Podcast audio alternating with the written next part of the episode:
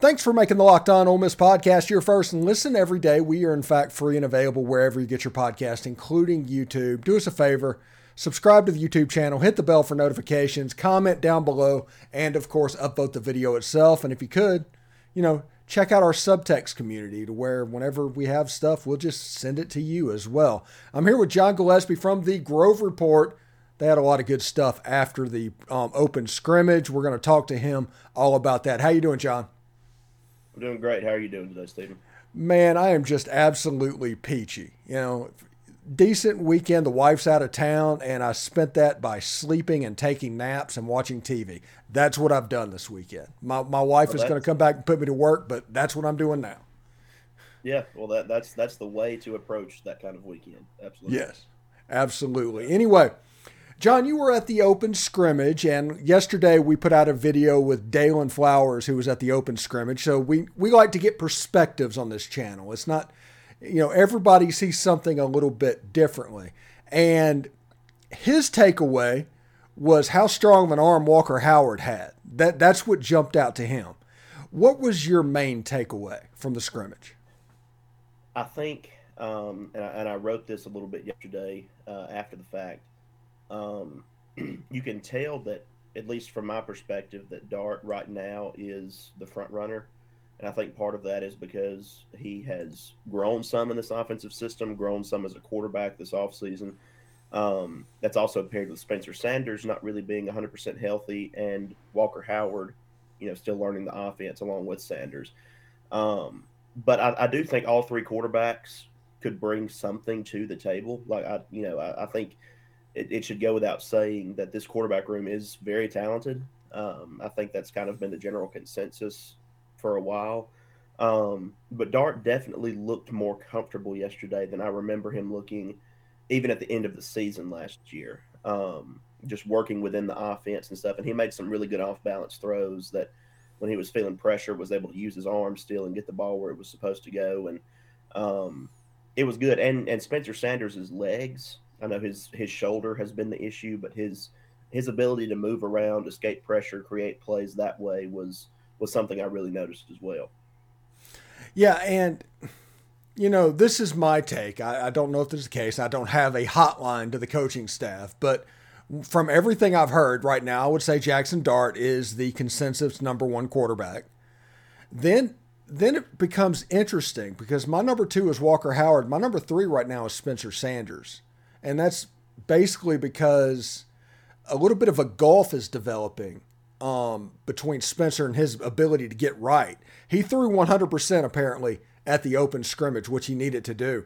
But if this continues as well as Howard is playing, as well as Dart's playing, it's almost like there's no chance that Sanders can even get in this and make it a competition. Yeah, and, and obviously those things can change as mm-hmm. as the spring and then fall camp wear on. But um, yeah, I mean, I, I, I, don't know that I would say it that strongly, but out of the three guys, I was impressed with Dart and Howard the most. Let me say that from a throwing ability perspective. And how much of that is Sanders still being rusty from his injury? How much of that is offense related? You know, I, I don't know that. But to me, just yesterday, again, in a microcosm of one practice, those two were the most impressive to me.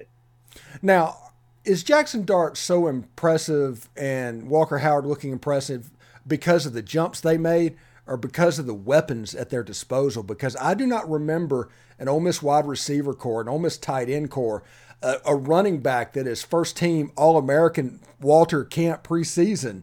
Um, there's weapons that are completely surrounding this quarterback position that has to make it a little bit easier once you have a grasp of, of exactly what needs to be done. Yeah, and I, I, think that's definitely part of it. Um, but I do think Dart also just looks physically better than he did a year ago. I think the jump from year two to year three, at, eh, well, I guess it's year one to two for him in the offense, but two to three in his actual career. Um, that's always huge for the development of a quarterback, right? I mean, the, the, the two to three jump is always, you know, has has the potential to be the to the to be the biggest jump in a quarterback's career. And, you know, I'm not necessarily saying that Dart has done that, but he does look physically better than he did a year ago. All right. And I asked this question to Dalen before. I'm going to ask you to you as well. Did you notice Jaxson Dart using the whole field? or was there a little bit of the same stuff that was happening um, last year, holding the ball too long? What did, what did you notice there? To me, it looked like he was really efficient with getting the ball out of his hands. If anyone held the ball too long yesterday, I thought it was Spencer Sanders. Um, Dart again, and to the using the whole field question, I think that is also a yes because there's one play in particular, and it, it's kind of hard for me to describe the way it actually played out because you know we're not in a film room, but um, he kind of felt pressure. He moved up into his right in the pocket and threw kind of across his body to the left to Michael Trigg a little bit, which is mechanically not correct, but you have to do what you have to do when you feel pressure. And it was, for lack of a better term, it was a dart to Michael Trigg and uh, it was a beautiful play. And again, he, he wasn't sitting there keying on one guy, keying on his first read, that kind of thing. He was able to progress and use the whole field, at least from my perspective. Well, you know, you mentioned Michael Trigg, and a lot of people are saying Michael Trigg looks a little bit different. He looks a little bit more engaged. You read practice reports that are all around from the earlier practices, and his blocking, there seems to he seems to have a real focus on his blocking as well. Talk about what you've seen from Michael Trigg early on. It's it's funny that I had a conversation with a guy at the practice um, yesterday, and we talked about how Michael Trigg has all the talent in the world if his headspace will be right. And I don't know a better way to phrase that, but if if he can be as focused as he needs to be, I think his his talent is obviously off the charts. But speaking of blocking, there was an interesting set yesterday um, with you know where where I saw some you know kind of kind of like you said his emphasis on blocking, um, and I, I, thought, hmm, okay, that's a little bit different than a season ago.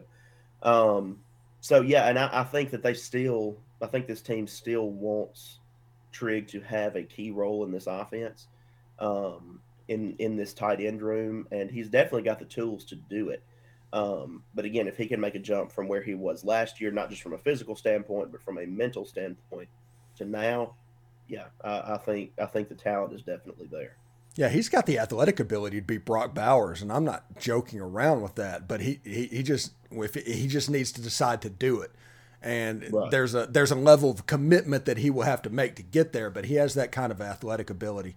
Now, if we look at the wide receiver position, Tre Harris, I believe, is out. He did not play yesterday. Uh, but Chris Marshall is making some plays on the outside. Talk about Marshall a little bit. Well, did we? I know I didn't really expect any different there. Mm-hmm. Um, mm-hmm. some some people may have, but uh, yeah, he he was in the again. It's kind of a mesh of ones and twos right now, a little bit with some of these some of these reps. But the first snaps that were taken yesterday, yes, he was on the outside, and um, I thought he looked really good. Um, of course, I again I thought he was going to be really good when he came to Oxford anyway. Um, but yeah, I think uh, if you're talking about athletic ability and some of the plays that this guy's able to make, uh, I think it's definitely there, right? I mean, that's that's especially a key addition right now after losing guys like Mingo and Heath to the draft. You know, you had to kind of fill some of those voids. Um, and I'm not necessarily saying he's going to be that right away, but I think that the potential – um, to be pretty special is is definitely there. Yeah, and I'm I'm about to throw out a comp to you, and this is not saying that that person is this person right now, but he flashes that way. He's got some the similar tool set, and that is Chris Marshall and Laquon Treadwell look remarkably similar on the football field. I can see that. Yeah, and um, that's pre-injury Treadwell. Yes, but yes, I I can definitely see that. Yeah. Yeah, and, and, uh, I don't think we even noticed yet, and nobody noticed that because everybody tends to watch the football. But watch it, Chris Marshall run block. That is what made me make the Laquon comparison when he flashed. If you go back there and look, he is an animal blocking down the field. I mean, it, he is special. It's physicality, right? Mm-hmm. I mean, mm-hmm. it's that level of receiver. You know, it's it's yeah, there's finesse and all that kind of stuff that goes with the position, but for the for the uh, Treadwell comparison, yes, the physicality is kind of the standout there. Now I know you didn't watch it um, the defense that much during the game um, and during the open scrimmage, so I'm going to ask it about you just because it could. Pete, Pete Golding debuted. This is the first time a lot of us could lay eyes on the Ole Miss defense. what what is an impression of it that you had? Well, I thought it was, I thought it said a lot that there were, I think the first two or three possessions. I can't remember exactly how many. The first one was a three and out. I will say that. Um, the second, I think the offense got one first down and then had to punt. They don't actually punt, but um, I, I, thought the defense was flying around really well. And again, we you know we mentioned the tools that this offense has right now, um, the athletic ability and and stuff. Even as quarterback is being figured out. Um, I thought the scheme looked really good just from the the few times I was kind of paying closer attention to that than the offense because I went in yesterday wanting to just see quarterbacks for the most part. Um, but yeah, I thought that you know, especially with the tools and weapons that this offense currently has, the defense looks pretty good. And you know, I thought there was good energy from that side of the ball. Um, really, really into it, almost like it was a real game kind of thing. Um, which I thought you know is, pretty difficult to do for a random scrimmage in early April. Uh, kind of have that same that same level of energy. Um, so that's yeah, I think early returns on the defense have definitely been positive.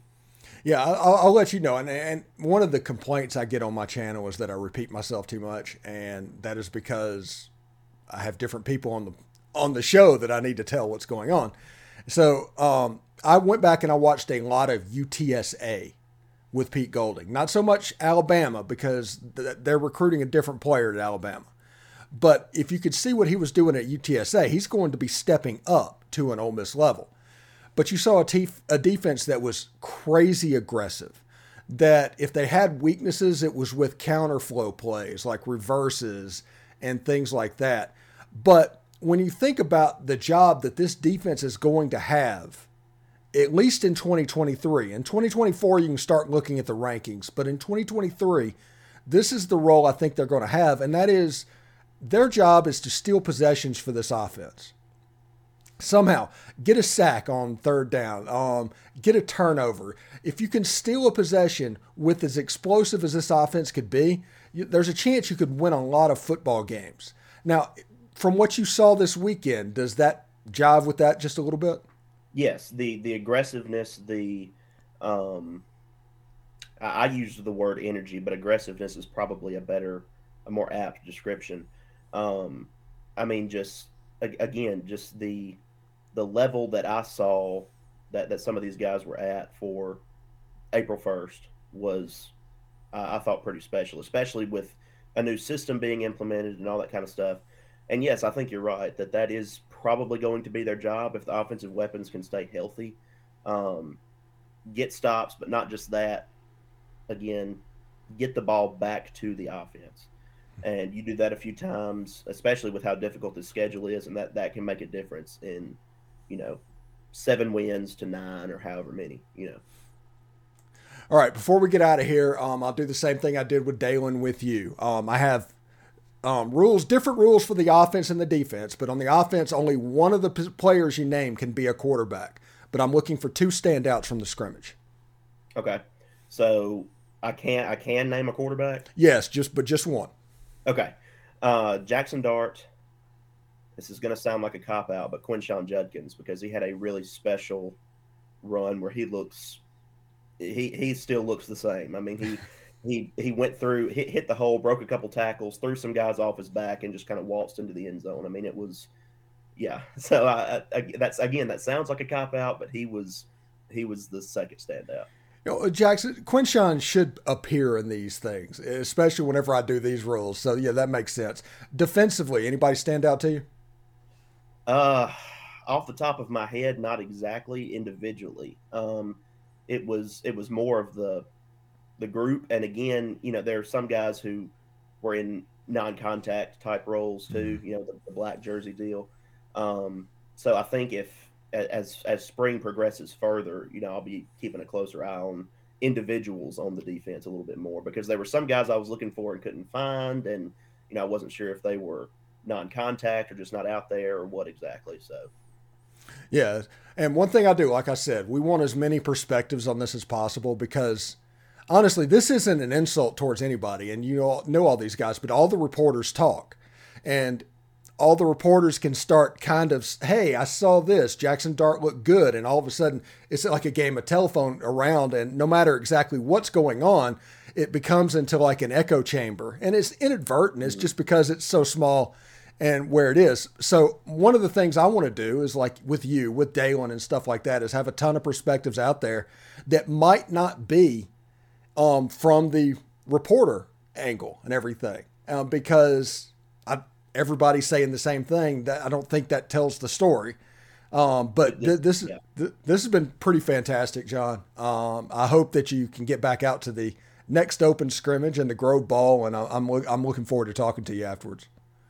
Yeah, with a little new addition to our family, uh, hopefully mm. my schedule will work. But I was able to I was able to get back up there yesterday, and it was I'm, I'm not gonna lie, it was a lot of fun. Uh, football's year round in the South, and getting to see even something that watered down was was fun.